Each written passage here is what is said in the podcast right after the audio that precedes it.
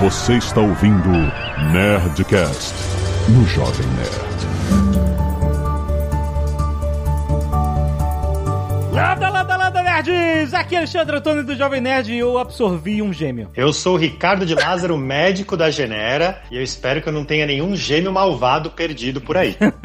Bom, eu sou Débora Tunes e eu tô aqui com a minha gêmea, que vai se apresentar agora. Olá, olá, gente. Aqui é a Amanda, gêmea da Débora, e por dois minutos eu ganhei a corrida. Aqui é a Zagal e meus gêmeos preferidos são o Tomax e o Chamote, Que gêmeos são esses? do G.I. Joe. Caraca, como olha, sua mente vai longe, meu. Pô, um levava o soco e o outro sangrava.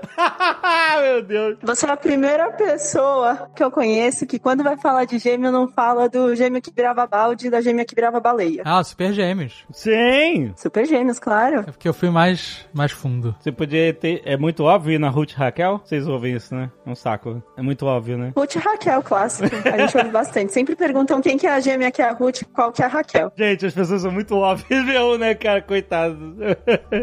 Já perguntaram quem que é tipo, malvada e quem que é boazinha? O tempo Sim, todo. 23 anos eu respondendo que a Débora é a malvada, mas eu tenho certeza que é o contrário, coitado. Muito bem, nerds! Estamos aqui em mais um GeneraCast, sim! Onde a gente discute genética de uma maneira divertida. Se você nunca ouviu, tem link aí no post para vários outros episódios do GeneraCast que a gente tem episódios de Nerdcast extra que nós temos aqui a cada dois meses. Muito bom, com a participação da Genera. Sim, é claro, por isso que temos o nome GeneraCast. Ricardo está aqui. Teremos promoção, Ricardo, essa semana. Vamos falar disso. Sempre tem alguma promoção da Genera para você aproveitar e comprar, mas hoje não vai ser eu que vou falar, então já apresentando a Amanda, que trabalha no marketing da Genera, vai poder falar um pouquinho da promoção. Olha aí! É, e agora a gente tem um cupom de 110 reais de desconto nos pacotes standard e completo nas compras online e o desconto é Nerd Genera. Então é só no final, quando você estiver colocando sua compra no carrinho, exclui o cupom Nerd Genera e em cada pacote você vai ter 110 reais de desconto. Olha aí! Super desconto, hein? Isso pra você fazer o seu teste genético na Genera. É muito fácil. Você recebe aquele cotonetezinho, sobe, você passa na parte de dentro da sua bochecha. Existe né, orientações de como é que você faz isso. Você manda direto pra Genera pra você ter vários resultados da sua ancestralidade, condições de saúde, de características genéticas que afetam no seu bem-estar, no seu dia a dia. E, por acaso, ou não por acaso, a Amanda que trabalha no marketing da Genera, isso aqui é tudo, né, uma ação de conteúdo com, unido com o marketing, né? Ela é uma gêmea, ela é uma irmã gêmea idêntica, né? Você e a Débora são gêmeas idênticas. Dizem que sim, eu espero que não. Fato é que eu sou muito mais bonita que ela. Ih, meu Eu não Deus. posso negar. Meu Deus do céu! Mas então, a gente vai lavar a roupa suja das gêmeas aqui nesse Nerdcast. A gente vai falar sobre características humanas que são genéticas. Essas características são genéticas ou elas são ambientais, né? O ambiente é que molda você de um jeito, né? O ambiente, eu digo, né? As interações sociais, o lugar onde você cresce, etc. Ou várias coisas do comportamento humano, inclusive, podem ser oriundos de carga genética. Estudar gêmeos é uma das formas que se tem para conseguir separar essas coisas, né? Para você ver se os gêmeos carregam características parecidas durante a vida toda, se elas podem ser de fundo genético ou de ambiente. Às vezes gêmeos são criados em lugares diferentes, também fazem parte de pesquisa, etc. Então a gente vai conversar, tem várias histórias interessantes. Tenho certeza que a Débora e a Amanda têm muita história, inclusive essa de dizer quem é a Ruth, a Raquel.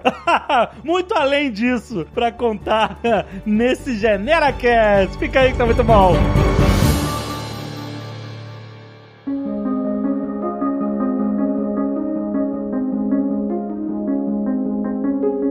Ricardo, os gêmeos idênticos, porque tem dois tipos de gêmeos, né? Os monozigóticos e os dizigóticos, né? Isso. O monozigótico, então, né, é o mono de um, né, vem de um único zigoto. Então é um espermatozoide e um óvulo se juntam e ali formam duas pessoas idênticas. E tem os dizigóticos, que são dois óvulos com dois espermatozoides, formando duas pessoas que são dois, como se fossem dois irmãos, que não são gêmeos, mas que nasceram juntos como gêmeos. Tem o termo univitelino e bivitelino, mas o vitelo, né, esse termo vitelo, ele tá mais ligado ao anexo embrionário, né, que é a placenta, etc, e nem sempre o univitelino é o monozigótico. Hum. Não é só porque nasce na mesma placenta, muita gente confunde isso, é que são idênticos. No caso da Amanda e da Débora, né, apesar delas não quererem, elas parecem que são, são idênticas, e elas sim devem ter vindo de um único zigoto. Sim, a gente, Nossa, na verdade, é um caso que veio de um único zigoto, mas a gente tava em duas placentas diferentes. Segundo Olha, então é o médico bivitelínico falou para minha e mãe. monozigótico. Caraca! Exatamente. Eu sempre ouvi vitelino e univitelino, então eu achei muito legal esses termos, bem chique.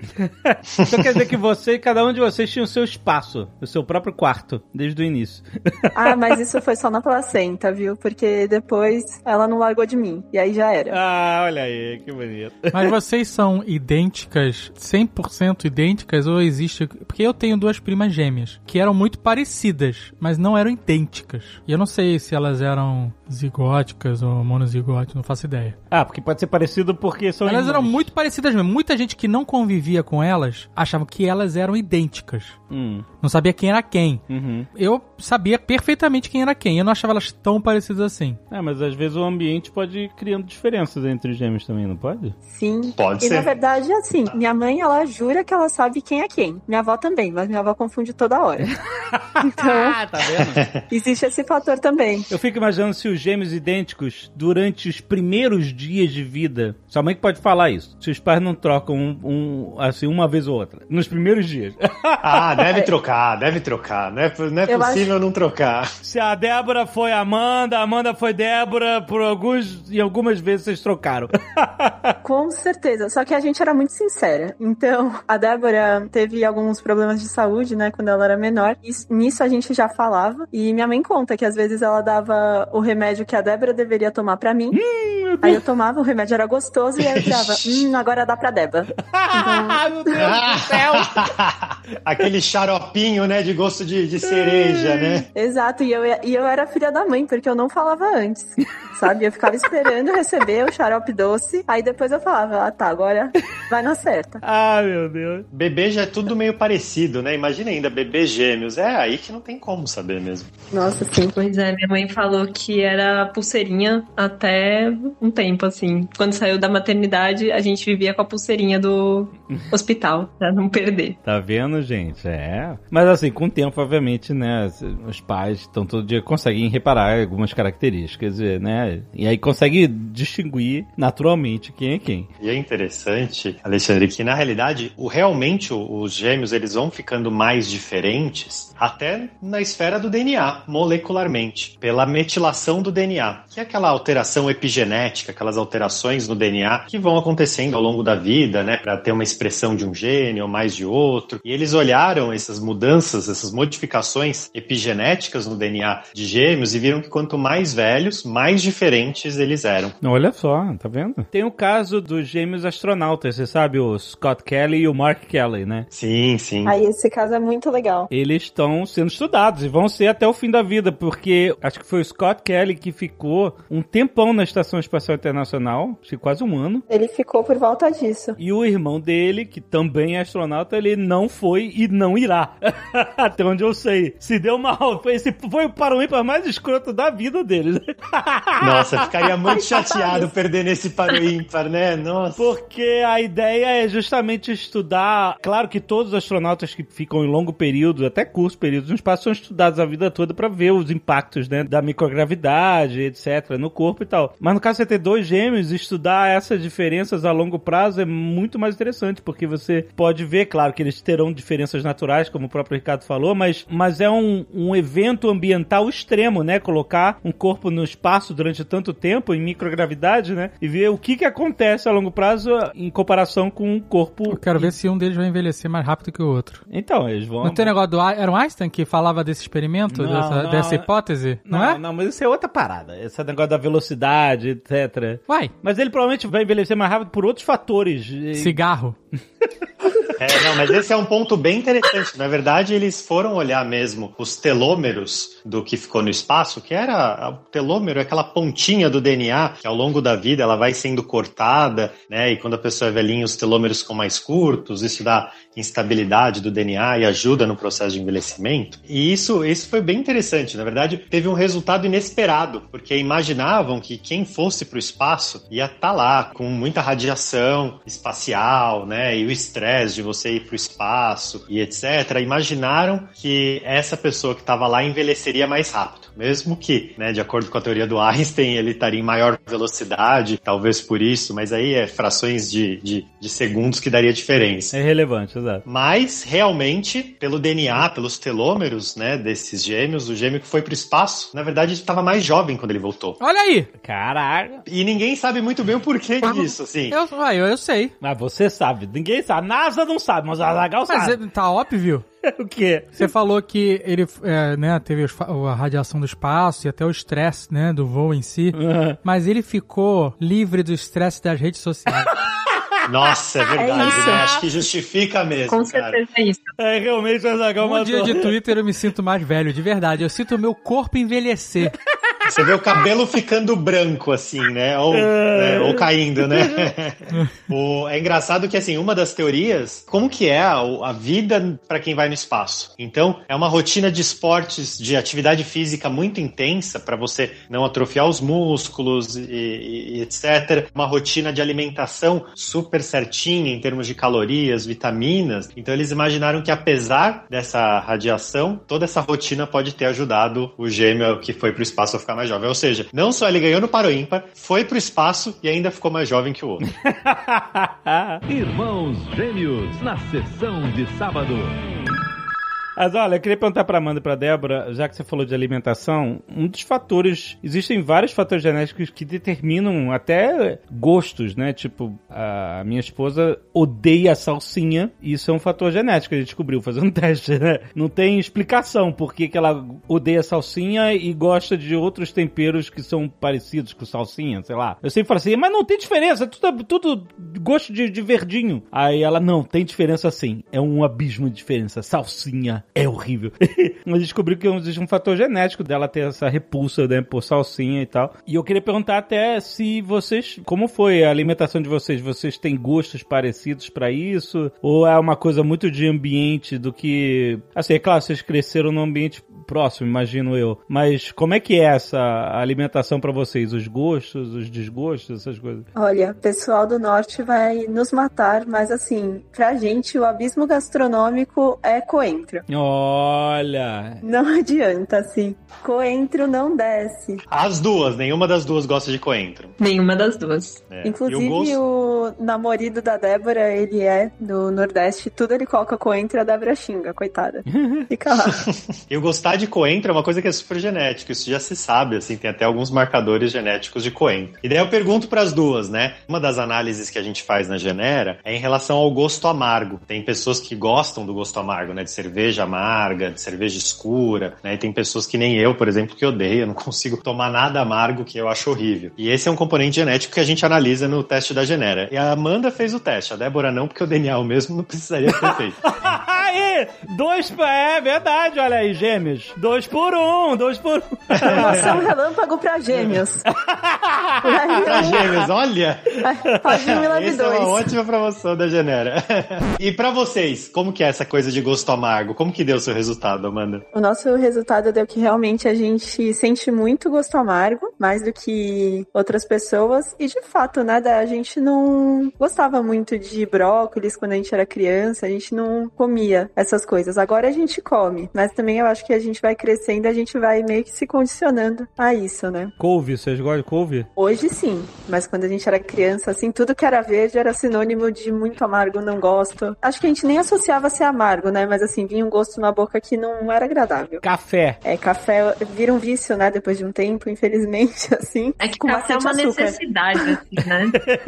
Você acaba não tendo escolha. É, eu sinto muito gosto amargo. O café, é, eu acabo tomando um café que ele é mais suave, assim. Mesmo em relação a outras bebidas, tipo que o Ricardo tava falando de cerveja. Cerveja é um negócio que não me desce. Eu tenho um paladar completamente de criança, assim, sabe? É aquele drink docinho e aí eu sou feliz. Mas tem coisas muito amargas que não me descem. É que nem eu. Cerveja não vai. Mas existe alguma coisa que, com o passar do tempo, uma gosta e outra não gosta? Tem essas diferenças ou vocês são parecidos em tudo nesse caso? Sabe uma coisa engraçada? Ela gosta de milho. Eu não gosto É de milho, só em forma boca. Milho! Eu acho que foi o bandejão que ensinou ela a comer milho. Eu não ia no mesmo bandejão que ela.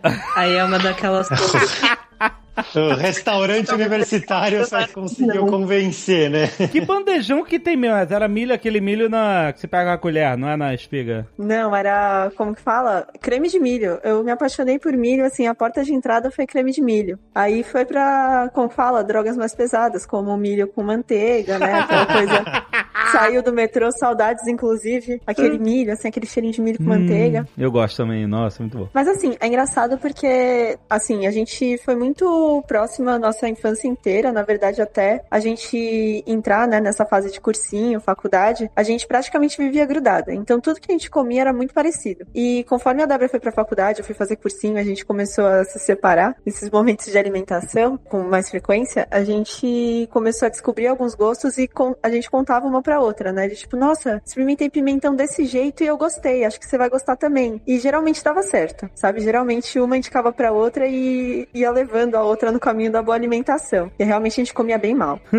Ô Ricardo, os gêmeos, no caso da Amanda e da Débora, né, que são gêmeas monozigóticas, né, nós estamos falando essencialmente de clones naturais. Clones. Mesmo filamento DNA que se divide e formam dois seres humanos completos a partir daquele mesmo DNA, é isso. Daquela mesma informação. Daquela mesma informação. Porque no caso de terem gêmeos dizigóticos, ou seja, que são dois óvulos, dois espermatozoides diferentes, vai existir sempre a variação da própria cadeia de DNA que está nos óvulos e nos espermatozoides, certo? Exato. A maioria das vezes irmãos vão ser parecidos e tal, porque carrega as mesmas heranças genéticas, etc. Mas o caso de serem dois óvulos e espermatozoides diferentes, né, dois pares diferentes, né, essas pequenas variações entre um e outro já formam seres diferentes. Agora, no caso de ser uma mesma fonte, você realmente está falando de uma estrutura genética idêntica, né? Tô falando de todos os cromossomos, tu- tudo igual. É isso. Exato, exato.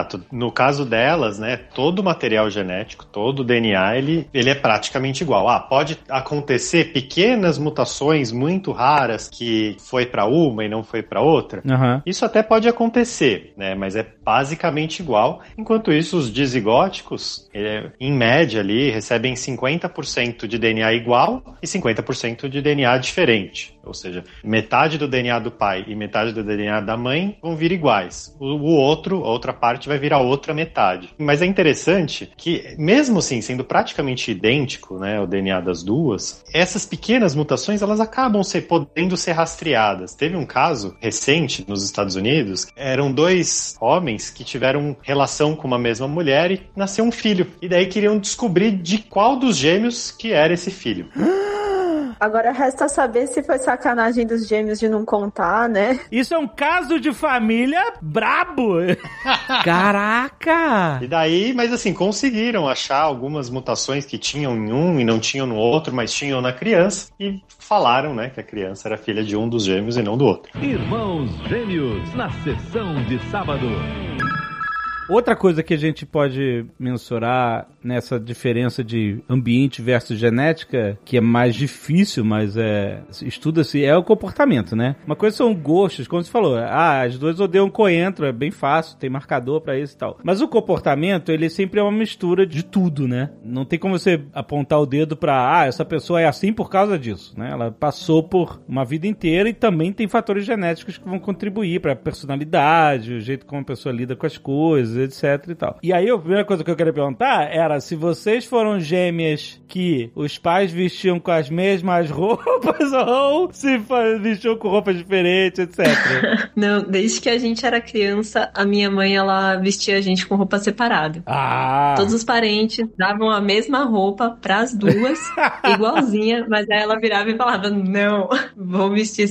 É, É, porque eu fico pensando assim que esse negócio de vestir os, os pais vestirem gêmeos com roupas iguais é engraçadinho, é bonitinho e tal, mas tipo, eu fico imaginando o quanto que isso acaba não ajudando a- as crianças a desenvolverem sua própria identidade, né? Claro que é, vão ser parecidos, etc, são gêmeos e tal, mas né, como se você quisesse manter até o comportamento igual, né? E, e não deixar que cada um tivesse a sua própria coisa, né? Porque os gostos podem variar, né? Porque você pensa: o que, que vai ajudar a vestir as duas iguais? Só vai confundir. É, exatamente. É, mas, mas- você sabe que eu acho que esse é um estereótipo que as pessoas elas gostam de cultivar, né? Eu tinha um ex-namorado que ele tinha primas gêmeas e as duas eram pequenininhas, elas não deviam ter nem seis anos e elas eram diferentes. Elas eram bem diferentes, assim, no nível de uma parecer mais velha que a outra, fisicamente. E a mãe vestia elas iguais, justamente pra mostrar assim, são gêmeas. Ah. Sabe? E era exatamente igual, não era nem a cor diferente, era tudo igual. Assim, o laço no cabelo era igual. Sei. Então eu acho que meio que as pessoas, como gêmeo é uma coisa diferente, eu imagino que as pessoas querem mostrar, elas querem que pergunte, sabe? Nossa, são gêmeos. Saquei. Uma marcação muito forte é colocar roupa igual. É muito interessante mesmo, né? Como a biologia impacta o comportamento humano, mas ao mesmo tempo ela não é exclusiva, muito longe disso. E aí os gêmeos, né, são excelentes experimentos científicos naturais para se estudar isso. Então, hoje em dia, assim, numa situação ideal, seriam gêmeos idênticos, criados em ambientes diferentes e você ir lá e medir para saber o quanto que eles ficaram parecidos, o quanto que eles ficaram idênticos, né? Mas felizmente isso não pode mais ser feito, né? Ninguém vai ficar separando gêmeos para fazer experimento científico. Mas já houve estudo, né, de gêmeos adotados por famílias diferentes, né, etc. Sim, sim, eventualmente isso acontece. E isso acontece, tem muitos casos interessantes de gêmeos que se reencontraram e vão ver, vão ver as suas similaridades, mesmo nunca tendo se conhecido, e suas diferenças, né? É, até, na verdade, isso também, falando um pouco do exame, né? O, o exame da Genera, ele tem uma ferramenta de encontrar parentes. Duas pessoas, de repente, que podem não se conhecer, mas são parentes, são primos, são às vezes irmãos, né? A gente já teve casos na Genera de duas, dois irmãos, não gêmeos, né? Mas duas, duas irmãs se descobrirem dentro da, da plataforma, porque a gente consegue ver o quanto que compartilha o DNA. Mas, fora do Brasil, né? Nos Estados Unidos, teve já casos de gêmeas que se encontraram por um teste semelhante ao da Genera. Então, duas meninas que eram adotivas, que não sabiam que eram gêmeas, Caramba. de repente fazem o teste e descobrem que são gêmeas. É, Isso parece filme, gente. Não, se eu não fosse gêmea, eu não sei se eu ficaria com medo ou feliz de descobrir que eu sou gêmea, né? Imagina. Você descobre que tem alguém igualzinho a você. Exato. Mas tem um caso muito famoso que eu não lembro, eu acho que era dos Estados Unidos, que são dois gêmeos que eles se encontraram depois de adultos e eles foram comparar e até o nome das esposas deles batiam. Era um negócio absurdo, assim, eles tinham tido cachorros com o mesmo nome, parecia pegadinha do destino. Caraca. Era tudo igual. É, Mas justamente por causa dessas diferenças ou não de comportamento que eu queria perguntar quais são as profissões que vocês escolheram, as aspirações, etc. São parecidas, são distintas? É que assim, na verdade, as duas sempre foram meio que metidas a gostar de tudo, sabe? Então a gente era aquela pessoa que não tinha tempo ruim na escola, a gente gostava de toda a matéria que caía na nossa frente. Aham. Então, a gente meio que tinha gostos em comum nesse sentido. Mas no final das contas, a gente acabou indo cada uma pra uma área diferente. Então, eu, Débora, fui pra área de computação, né? Mais voltado pra exatas e tal. E a Amanda foi pra farmácia, biológicas, que outro lado, né? Nada a ver. Olha. A Débora, ela decidiu primeiro qual que seria o curso que ela ia fazer. Ela já saiu do colégio sabendo que ela queria fazer é, alguma coisa relacionada à programação. E quando ela entrou, eu adorei o curso, eu adorei o pessoal, eu tava quase me inscrevendo para sistemas da informação. E aí ela ficou tipo, ah, você vai mesmo fazer isso? Assim, a gente vai mesmo ser igualzinha? Você vai me copiar? Não, é, não, mas é assim, você vai copiar na cara dura. Eu, não, tudo bem. Vou encontrar um espaço pra chamar de meu. Não, olha. Pô, mas isso é uma vantagem, hein? O quê? Você quer testar um, um outro curso e não quer fazer vestibular, ou o que seja? Manda, tu manda o gêmeo Não fazer. é? manda o gêmeo Vê se tu gosta dessa porra. Tipo roupa, você fala, ó, veste aqui, vê se fica bom. Tem casos de roupa que eu mandei uma foto assim, tipo, ah, vou comprar esse vestido. Aí ela, nossa, que lindo, compra um pra mim também. Você fala, ah, tá, aí você pode me copiar, né? Não posso te copiar no curso, mas você vai. Enfim, a hipocrisia.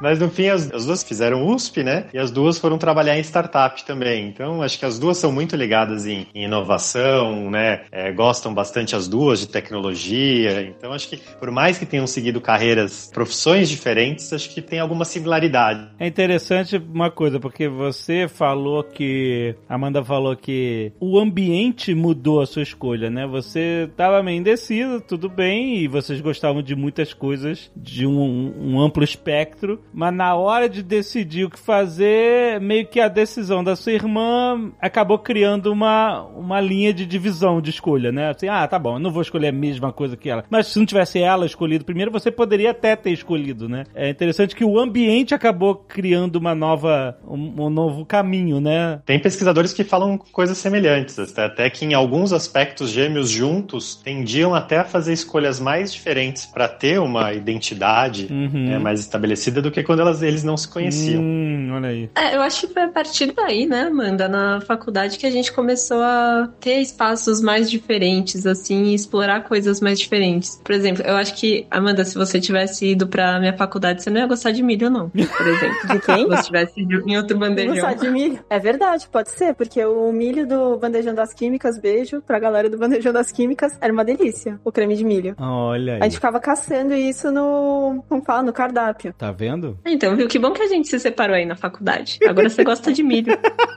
Mas tem algumas escolhas que é engraçado como elas se mantêm. E a gente só descobre quando a gente tá separado. Porque realmente, quando a gente morava junto, a gente parou de morar junto quando a gente entrou na faculdade, porque a Débora fazia os Pileste, então ela, morava com meu pai, que morava mais perto, e eu morava com minha mãe porque eu fazia os Butantan. Então, quando a gente tava junto, a gente escolhia roupas diferentes, ativamente. Então, se eu via que a Débora escolhia uma roupa, eu ia por outro caminho. E várias vezes, quando a gente tava separado, a gente se encontrou e a gente tava com uma roupa muito parecida. Por exemplo, as duas de legging e regata, Uhum. sabe? Sem ter combinado. Uhum. Ou as duas saíram com o mesmo vestido, sem querer. A mãe de vocês se esforçou para vestir diferente para depois de, de 20 anos vocês escolherem as mesmas roupas. Né?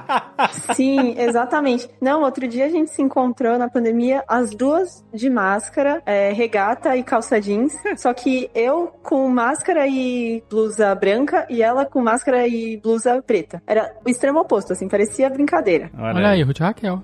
Mamico, tô chateada. E ela de preto, então assim, fica subentendido.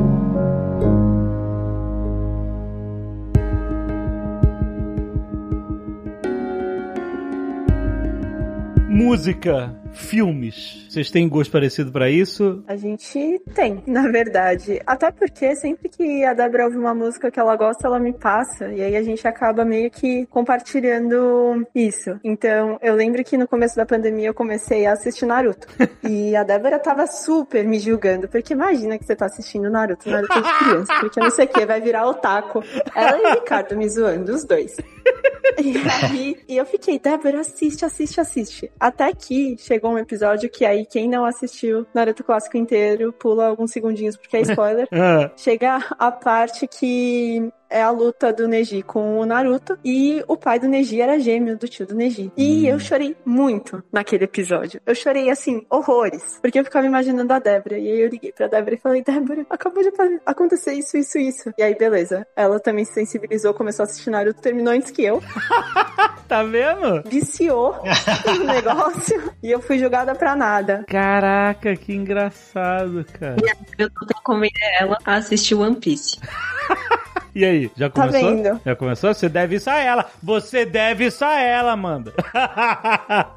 Se você deu Naruto pra ela, ela tem que te dar o One Piece. Pô, mas só que eu fui com uma espingarda, ela veio com uma bazuca. Aí não dá, mil, mil episódios nas costas. Não, mas um dia eu vou assistir. Aí eu volto pra falar se gostei ou não, se nosso gosto continua parecido ou não. Tá vendo? É, mas, é, mas realmente, se uma gosta de uma parada, já tem uma credibilidade. Você, olha, eu gostei, cara. Tá aí, é genética essa parada. tu vai gostar também. Exatamente. Mas tem algum, ah, tipo, tem um filme específico assim, cara, que uma adora e outra odeia. Porque não pode, porque a nosso gosto com filme, música e tal, tem muito a ver também com o que a gente viveu, né? Tem a ver com o nosso filtro mental que é formado por nossas experiências, etc e tal. E nem sempre a gente tá falando de carga genética. Você gostou de Star Wars porque você tem predisposição de gostar de Star Wars ou não. Mas deve ter, né? Deve ter também. tem alguma discrepância assim? Chamativa? Nossa, Olha, eu lembre. Você vai lembrar assim que eu falar. Ai, meu Deus. Fiction. Ai, Pulp Fiction, odiei esse filme, Pulp Fiction. Nossa, que filme horrível. E eu amo esse filme. É muito bom. É muito bom, gente. Não, Ó, não cai Mas é porque a. Débora tem tendências assassinas, entendeu? Ela é a gêmea do mal. Por isso que ela gosta desse filme. Começou a lavação de roupa suja agora. Não caiam na dela, gente. É bom. Não, É gente, bom, é bom. Não, Pulp gente. Fiction é legal. Pulp Não, não, Fiction é legal, não, gente. Então, mas você não gosta por quê? Porque tem é, é violência, é, é a história é muito maluca que vai pra frente, vai pra trás na linha do tempo. Tem alguma coisa específica ou é, ou é uma soma de tudo? Olha, na verdade, agora que você falou, existe uma cena em especial que, assim, eu tava assistindo o filme, eu não tava vendo muita graça. ok, mas a Débora tava lá falando, não, Amanda, vai lá, porque esse filme, assim, nossa, é demais, você vai adorar. E beleza, vamos lá. Aí chega a cena da adrenalina. Aham, famosíssima. Eu tenho uma questão com agulha que, Ah. assim, Ah, não, sabe? Apesar de eu ter ido pra parte de farmácia, né, área da saúde, agulha pra mim não rola. A única agulha que vai entrar no meu braço, espero, é a do vacina do corona. Mas isso provavelmente aconteceu porque quando eu era pequena, eu tive meningite e a Débora não. Nossa. Então eu fui muito mais exposta, né, a essa questão de agulhas. Então, agulha realmente é um medo que pra mim não vai, sabe? Eu tenho, sempre que eu vou fazer exame de sangue é uma preparação psicológica, sabe, dias antes. E eu acho que por Olha. isso que esse filme pra mim foi Olha. tipo, ó, não, não desce, não vai. É, o fato de ter tido meningite fez não gostar de Pulp Fiction. Olha isso, né? Quem imaginaria essa correlação? É, é, na verdade, assim, é um chute essa correlação, mas Aham. Eu quero dizer aqui que isso não tem nada a ver. Porque quando eu tive meningite, várias vezes eu tive que fazer esses exa- Porque quando você tem meningite, você precisa fazer um exame que eles pegam um líquor, que eles usam uma agulha gigante pra fazer isso e eles espetam ela na sua coluna pra tirar ai. esse negócio. É líquor, né, Ricardo? Isso, é isso Corri, mesmo. tudo errado. É, perfeito. E eu também tive que fazer um monte de vezes, porque eles não sabiam quem era quem. Então, mó mentira isso daí. ah, não, mas só que vamos lá, eu já tava ruim, assim, foi muito mais traumatizante, né? É, pois é. Então você assume que você é a gêmea do mal, pronto. É isso. Irmãos Gêmeos, na sessão de sábado. Tem muita coisa mesmo que é, às vezes é comportamental e que às vezes a gente nem imagina e tem componente genético, né? E justamente os gêmeos, essa comparação do gêmeo monozigótico com o gêmeo dizigótico, ou seja, todos criados no mesmo ambiente, mas um compartilha 100% do DNA, o outro 50%. E a partir daí a gente tenta, né? A ciência tenta fazer um, um cálculo, uma estimativa do que, que é genético e do que, que é ambiental. E o termo usado para isso é herdabilidade. Então, por exemplo, cor do olho. Cor do olho é praticamente 100% herdável, né? Não, não tem muita coisa que você vai comer ou que você vai fazer que a cor do seu olho muda, né? A cor do olho de vocês imagino que seja igual. É até uma coisa que a gente tava vendo ontem, né, Dé? Que a gente tem alguns padrões no nosso olho, quando, assim, nosso olho é bem escuro. Ele é marrom, bem escuro, só que quando a gente olha muito pro sol, assim, faz aquela cara de vou aguentar ficar olhando pro sol, ele aparece uns tracinhos dourados. Isso é igual nos dois olhos. É muito interessante Olha. Isso. A gente percebeu Olha. isso outro dia. Porque eu olhei Até o o olho padrão dela da íris fiquei... é, parece, é semelhante. É, porque eu olhei o olho dela e eu fiquei, nossa, Débora, seu olho tá tão bonito, será que o meu é assim também? Ela foi olhar no meu. Que legal isso. Só uma dúvida, ou a impressão digital é diferente ou é igual? A impressão digital Diferente. e até a íris, na verdade, também é diferente, porque a íris, ela não é genética, ela é formada meio que aleatoriamente. Hum, tá. Quando o bebê ainda tá é, crescendo dentro da barriga da mãe. E a mesma coisa da digital, né? Então, temos aí um jeito de nos diferenciar. Caramba, legal. É, esses sistemas de identificação por digital ou por. A arcada dentária? Arcada dentária, eu não sei. Que é uma forma de identificar também, né? É, eu não sou dentista, mas eu imagino que seja semelhante, mas deva ter diferença sim. É, eu também não sou dentista, mas assisti muitos filmes. Eu sofri mais com o aparelho. Eu tive que usar aquele aparelho do Ah, Willy então. Wonka. Ah, então com certeza é diferente a arcada. Os dentes de vocês caíram mais ou menos na mesma época? Nossa, boa pergunta. Vocês lembram disso? Eu sei que ela ganhou o presente da fada do dente antes. ah, então pronto. Eu não lembro disso, na verdade, mas eu- a gente tem várias fotos, né, de quando a gente era criança. É diferente, assim, sabe? Às vezes tem uma que tá com uma janelinha, às vezes outra não. Então, eu acho que caiu em, em tempos diferentes. E olha que engraçado, né? Que curioso. Porque teoricamente era pra ser igual, né? Teoricamente. Mas não é. Não é? Pode ser outro processo aleatório também, né? É, ao longo do, e ao longo do tempo vão tendo né, essas variações. Será que tem a ver com. Eu tô chutando, hein? Briga. Briga seria ótimo. Briga! Quem apanha mais cai primeiro. não, sei lá, consumo de cálcio, alguma coisa nesse sentido. Pode ser, às É. vezes, a estimulação, né, da... Como que fala? Da É. gengiva. Até porque, como eu tive meningite, Hum. eu demorei mais pra andar. Eu tive com três meses, né? Nossa. Então, eu demorei mais pra andar, demorei mais pra falar. E a Débora, assim, ela... Eu vou até soltar essa, porque a Débora é um gênio. Ela já começou a primeira... Chutem qual que foi a primeira palavra dessa criança. Qual? Hipopótamo. Não. Caraca. Nossa, eu ia falar ornitorrinco, né? Eu ia falar ornitorrinco, quase acertei. Não, pois é, eu com os meus dadá, Gugu e ela já hipopótamo. Então, assim, talvez a por conta da meningite eu não tenha começado a comer coisas sólidas, não sei, nunca perguntei pra minha mãe. Tão perto, e aí talvez isso não tenha estimulado tanto, não sei, aí talvez a gente precisasse de um dentista aqui.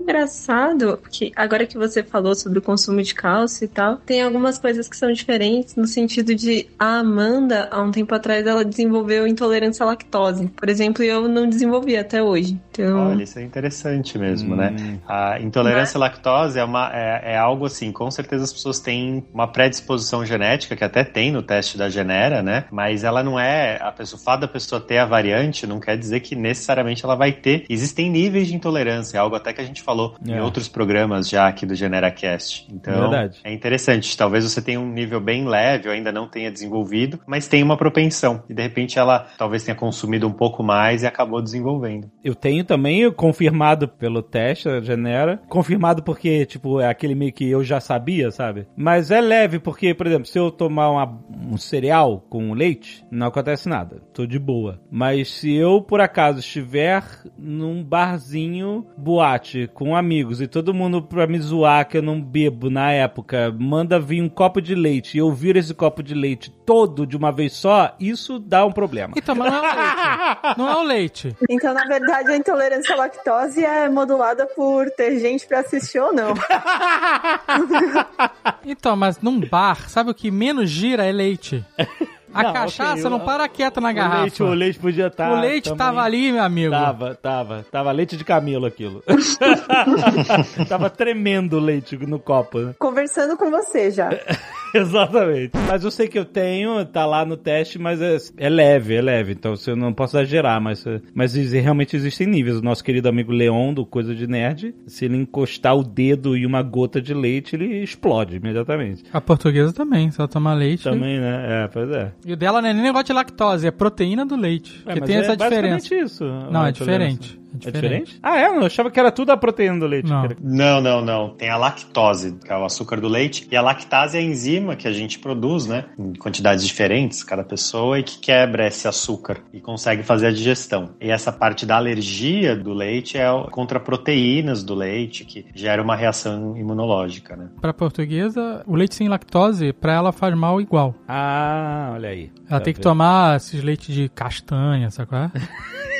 Esses leites horríveis, leite de amêndoa, né?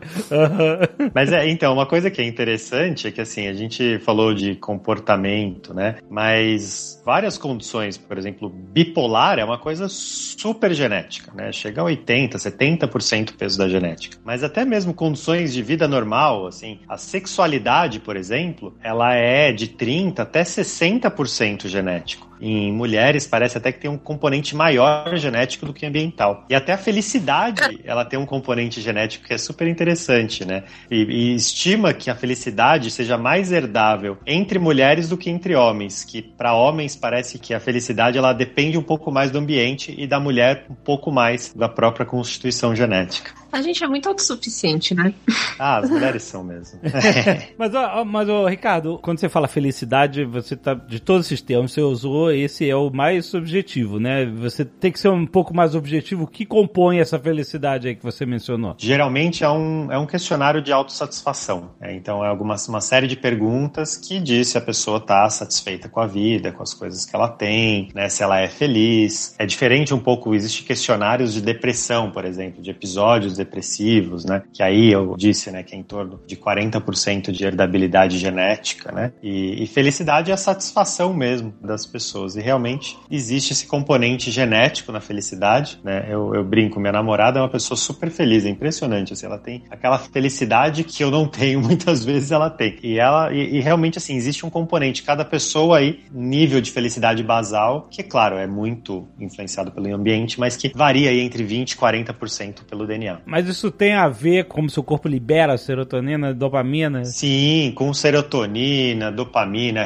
todos os receptores, né? Tem uma série de explicações. E é realmente, né? Dependendo da variante genética que você tem, e é uma das que, por exemplo, a gente analisa no exame da Genera, que é o gene guerreiro, que é o quanto a pessoa lida com o estresse, tem pessoas que lidam melhor com o estresse do que outras, né? Uhum. Tem pessoas que são mais atentas que outras, tem pessoas que são mais impulsivas que outras. E isso tem um peso genético em função ali de uma variante genética que muda, de repente, o formato do receptor ou a quantidade de receptores né, no- nos neurônios, ou mesmo a quantidade de neurotransmissor que é liberado. Então, isso tudo tem um componente biológico, claro que não é exclusivo, mas, mas que muda ali no dia a dia, né? no- no- em quem nós somos. É, eu já vi situações em que um evento, um mesmo evento, atingiu duas pessoas diferentes e uma ficou muito mais abalada do- do que. É claro que existem milhões de fatores, né? De, de tudo, né? Mas é a forma como esses pequenos eventos afetam a, a reação da pessoa, né? Uma fica mais abalada e tal, e outra lida mais de boa, entendeu? Mais uma vez,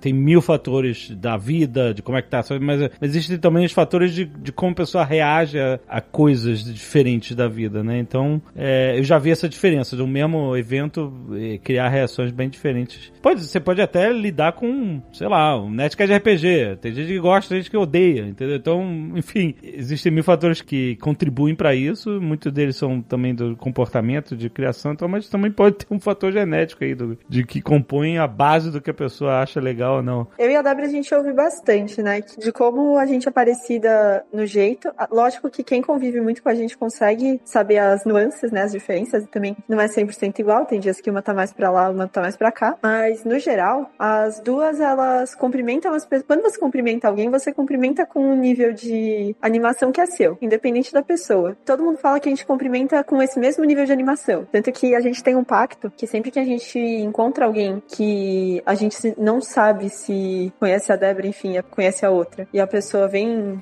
na nossa direção, Aham. a gente cumprimenta como se a gente conhecesse, depois a gente avisa que a gente não é a gêmea certa. É um pacto isso.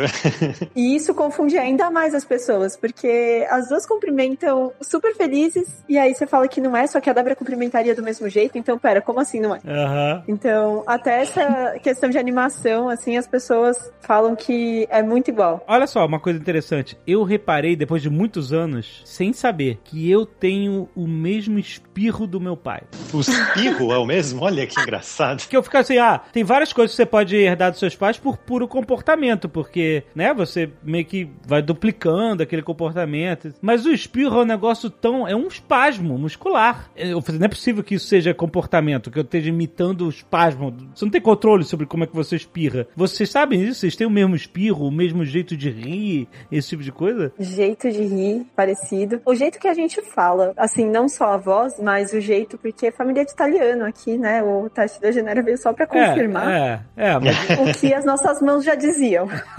Se você prende as nossas mãos, pronto, a gente não se comunica, a gente não fala.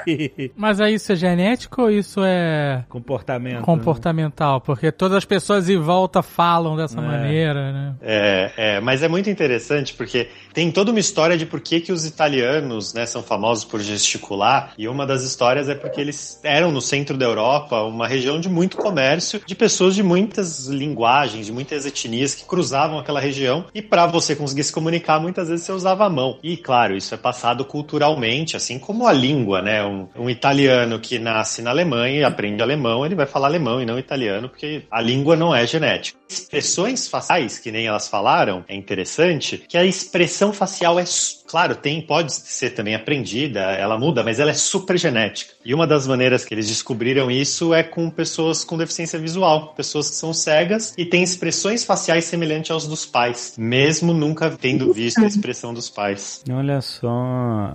Caraca, não, isso faz muito sentido, né? Porque a gente, assim, a Amanda falou agora que a gente tem esse pacto de cumprimentar as pessoas, parece que a gente ficou treinando, né, na frente do espelho, como que a gente vai cumprimentar as pessoas.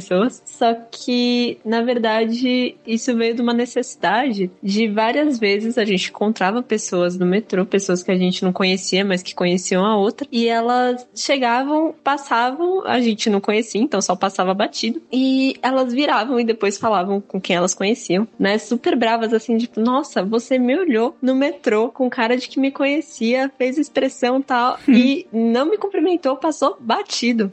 e a gente, assim, não viu. Então, isso é muito interessante. Isso veio de uma necessidade das pessoas reconhecerem as expressões na gente. Então, elas achavam que a gente era quem elas conheciam, e no final não era, era gêmea errada. Gente, mas vocês têm a melhor desculpa. Nossa, cara, puta, agora eu queria ter um gêmeo. ah, não era eu. Não era eu, era o meu irmão gêmeo. É, Caraca, que puta. coisa maravilhosa. Quem nunca quis usar essa desculpa, né? Nossa, realmente. É, Porra, caraca. tu vê aquela melhor pessoa que tu não quer falar de um canto de olho. Exato, né? Aí tu saca que cruza no, no, no milite do olho, cruza o olhar, tu tem que ir lá. Puta. Ora, meu irmão gêmeo.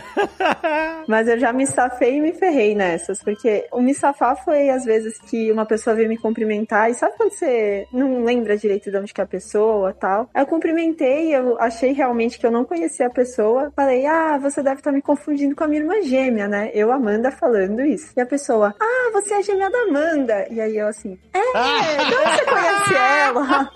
Excelente. Porque, né? Aí ficou chato. Ai. Mas também teve uma vez, numa época que as duas estavam namorando. Meu namorado era loiro do olho azul, dela moreno, com olho castanho, nada a ver um com o outro. Uma amiga minha da faculdade encontrou, passou pela Débora, que estava com o Eduardo, o namorado dela, na Paulista. E ela foi falar pra uma amiga minha também do centro acadêmico, tipo, alguma coisa no sentido de, ah, vi a Amanda, não acredito que ela tá traindo o namorado dela, porque ela tava com outro. Ah, E não sei o que, super preocupada. E ela gostava do meu ex. Aí ela, ah, não sei se eu falo pra ele. Ou se Nossa. eu converso com ela. Porque eu vi ele É, se mas- beijando. Mas, se, ó, mas se, isso era uma, outra- se isso é uma desculpa, ninguém nunca vai saber, né? Porque agora vocês estão falando que era outra e tal, e que não trocou, e ninguém nunca vai precisar saber disso. Gente, eu só vejo vantagem. Ou quando precisa é em um lugar e você, fa... e você não quer ir nesse lugar, você convence seu irmão aí. Eu não sei se elas já fizeram isso também, mas isso é uma coisa que eu sempre tive vontade de fazer.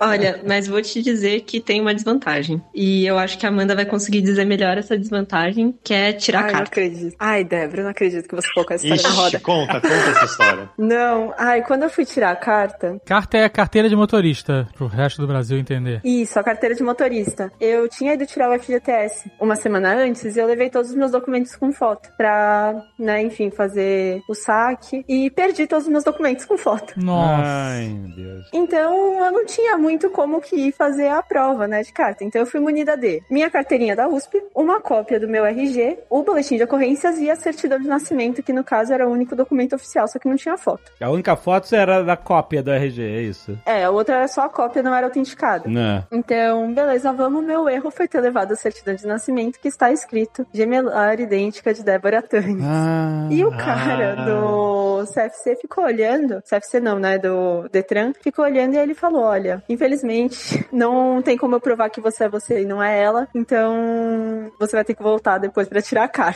quando você tiver os documentos. Aí nisso me ferrei. Tá vendo? Mas tudo bem, né, com o RG também não ia dar pra provar, eu sempre truquei essa história. É, na realidade não tinha como saber independentemente Então. de, Esse, isso foi um H dele, né? Se ela tivesse com RG original, bonitinho, CPF, tudo. Até se tivesse a Débora do lado, não ia dar pra falar quem que é quem, né? Não, É ver- pior, pior que Eu ele acho que o cara só não perguntou. queria que você fizesse. É, então, pior que ele perguntou se a Débora já dirigia, né? Se ela já tivesse carta, beleza, eu entendo a preocupação, mas ela não dirige nem bicicleta. Então, assim, caos. eu dirijo bicicleta. Bate num poste ao outro, Mal. mas dirige. Irmãos Gêmeos, na sessão de sábado. Já aconteceu de uma levar um corte e a outra sangrar? Já, já teve isso? Vocês se comunicam por telepatia? Acontece alguma coisa assim? Vocês têm aquele sensação ruim? Agora, ah, aconteceu alguma coisa com a minha irmã, eu senti aqui, sei lá. Então, por falar em com- não- se comunicar por telepatia, na verdade é só uma das gêmeas que tá falando, a outra tá mandando sinais pela mente, e aí uma tá falando pelas duas. Por isso que é a mesma voz, entendeu? A gente não contou pra ninguém. Amanda, não era pra falar isso. Ai, Não era desculpa. pra- Corta, a gente parte. Tem uma história que a minha mãe conta pra gente, né? Que quando a gente era criança, quando a gente era bebê, na verdade, eu tive que fazer uma operação no rim. E a gente era bem bebezinha mesmo. Aí me levaram pro hospital. A Amanda ficou em casa, na casa da minha avó. E bem na hora que estavam fazendo a cirurgia em mim, que estavam colocando câmera e tudo mais, e mexendo lá na minha barriga, a Amanda, ela acordou com muita, muita, muita, muita dor. Olha aí! Reclamando de dor na barriga e tudo mais. Olha! Então, Hum, Pode ser uma coincidência, ué. E eu, eu- É assim, contam que eu tava com febre e só passou a Nos febre quando minha mãe ligou e falou que a cirurgia tinha acabado. Gente, essa é uma história que a mãe conta. Então realmente foi um negócio Em- psicossomático. Entrelaçamento quântico, isso aí. É igual o G.I. Joe, maluco. Igual o gêmeos Joe. G.I. Joe. Não, mas mesmo mais velhas, a gente. É que a gente acaba não mapeando essas coisas. Mas teve uma vez, eu lembro até hoje, porque eu fiquei super chocada, assim. Foi quando caiu a ficha de, nossa, a gente é gêmeos, talvez tenha alguma coisa a mais, sabe? Que eu dava aula no cursinho de química, nunca tinha tido problema de faltar voz, enfim, sempre levava minha garrafinha de água, tava tranquilo. E naquele dia de manhã, minha voz acabou, do nada. Assim, eu não tinha pego friagem, não tinha nada pra. Não tava resfriada, mas acabou. E nisso, depois, durante o dia, eu liguei pra Débora e a Débora começou a falar que ela tava com uma puta dor de garganta, não tava conseguindo falar direito, e aí eu fiquei com aquela cara de, nossa, Débora, você não vai acreditar no que aconteceu hoje de manhã. Então, assim, também pode ser coincidência do destino, mas não sei. Vocês moravam Quem juntas, sabe? compartilhavam vírus? Será ou não? Não, a gente não morava junta nessa época. A gente, Olha aí! inclusive, eu liguei pra ela porque a gente tava muito tempo sem se ver. Olha! Muito tempo no mundo gêmeos é Eu- quatro dias. Mas você sabe que existe a época da gripe, cara. Todas as pessoas, mesmo que estão longe uma da outra, todas pegam gripe juntas. é. Depende, se uma estiver num país e outra no outro. É. Se ela tivesse na Estação Espacial Internacional e a outra na Terra e tal, a gente poderia realmente investigar isso mais a fundo. Não descartar imediatamente, pode ter sido só uma época que todo mundo tá ficando gripado junto, gente. É a mesma época que todo mundo faz cirurgia junto, Jovem Nerd. Tem um tipo de viés, né? Que é aquele viés, como acontecem tantas coisas, a gente acaba lembrando do das coincidências, né? Então. Pode exatamente. ter sido um, um mero viés, mas de qualquer maneira é sempre muito interessante saber. E vai que, né? Não fizeram uma pergunta que eu achei que iam fazer. E se a gente já trocou de lugar. Eu, com certeza, se eu tivesse um irmão gêmeo e eu tivesse prova, por exemplo, eu ia estudar só metade da matéria, meu outro irmão outra metade, e a gente trocava. Eu não, não ia estudar a matéria inteira. A única vez que a gente trocou foi a Débora dando um fora no menino que eu não queria ficar. Mas é porque aí eu não tinha coragem e ela deu fora com sucesso e pronto. Olha aí que maravilha. Ah, Ah, legal. Ela não tinha sentimento nenhum por ele, você tinha um pouco de, né, de dó de terminar, ela, ela Não. termina, fica mais fácil mesmo. não, mas não terminou. O cara não, não chegou a terminar, porque o cara tava querendo ficar com ela, que ela disse. É, exatamente. A gente nem chegou a ficar. Só que no caso a Débora não tem coração nenhum. então foi muito mais fácil pra ela fazer essa ação. Entendi. Da dupla ela é do departamento de foras, então. Não, é, exatamente. Qualquer coisa assim, quer ver o circo pegando fogo, chame a Débora. Você lembra, Débora, como é que foi isso? Ah, eu só cheguei e falei não. tá certo. Não, é exatamente. Não é tipo, não, mas você é legal. É tipo, não, sem papo. Sai daqui, rapaz.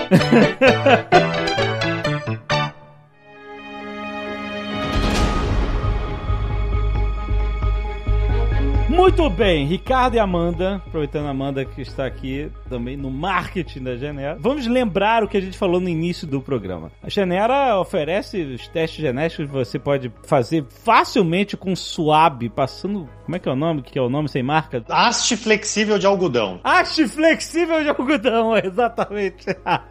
Você esfrega isso na, na parte de dentro da bochecha, envia para a Genera e eles fazem essa análise dos seus genes, exatamente. Vai, vai fazer uma análise da sua ancestralidade. Conta um pouco mais como é que funciona para quem não conhece, Ricardo. Basicamente assim, com essa amostra de saliva, né, do cotonete na, na bochecha, a gente vai conseguir analisar 700 mil pontos do seu DNA. Então vai olhar o genoma inteiro e ver vários marcadores genéticos que estão ligados a condições que a gente comentou, por exemplo, no, nesse episódio. Intolerância à lactose, lidar com estresse, é, impulsividade, muitos marcadores, gostar ou não de gosto amargo. E ancestralidade, saber a origem que veio o seu DNA, né? Então as porcentagens de cada região do mundo, isso tudo numa plataforma super bacana. E vendido, a gente pode, esse exame é vendido para todo o Brasil. Qualquer pessoa pode comprar o kit da Genera pelo site, genera.com.br e recebe em casa, coleta essa amostra, devolve pra gente e a gente analisa em duas semanas, o resultado tá no seu computador. Sim, e são três tipos de pacotes que você pode escolher, do mais básico até o mais completo. E nos nossos pacotes standard completo, a gente tá com desconto exclusivo Ó, pra você que assiste o Nerdcast com a gente. Olha só, super marqueteira aqui.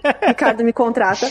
O nosso desconto Nerd Genera, ele dá 110 reais no pacote standard e completo. E são em todos os pacotes que você colocar. Então, se você levar dois pacotes, você ganha duas vezes esse desconto. Se você levar três pacotes, três vezes esse desconto. E por aí vai. E você pode parcelar no cartão em até 12 vezes sem juros. Tem mais um desconto que a Amanda não falou, mas que a gente falou no programa, que é o desconto para gêmeos. Quem é gêmeo, né, compra um kit e já vai ter resultado de dois. Aproveitem metade do preço de quem é gêmeo. Vai, vai chegar um Olha. Procon aqui na voadora. Não, mano, não, eu quero dizer o seguinte, que o, o gêmeo compra e aí ele fala, pô, divide aí, ó, paga metade aí, o irmão gêmeo. e aí a gente tem o, o teste pros dois, olha aí, muito bom.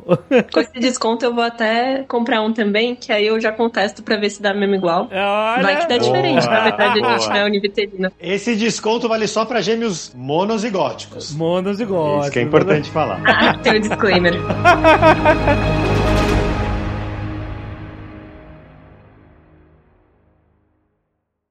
Este Nerdcast foi editado por Radiofobia, podcast e multimídia.